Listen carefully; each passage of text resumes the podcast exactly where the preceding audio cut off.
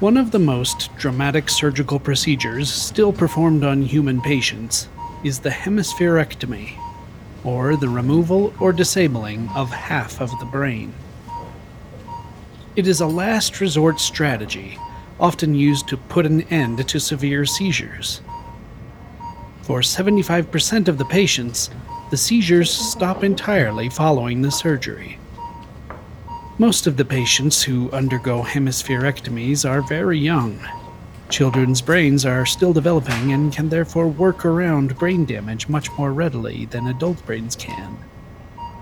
The right hemisphere of a child can take on the tasks that the left hemisphere would have dealt with, even most of the functions of language.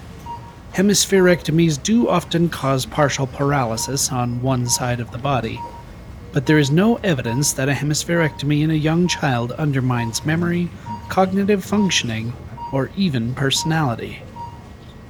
On rare occasions, a hemispherectomy is necessitated by trauma.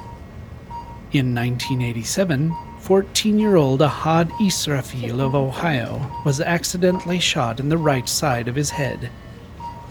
Most of the right hemisphere of his brain was destroyed, but Israfil survived five hours of surgery and attempted to speak shortly after regaining consciousness. He remained in a wheelchair, but ended up graduating from college with an honors degree.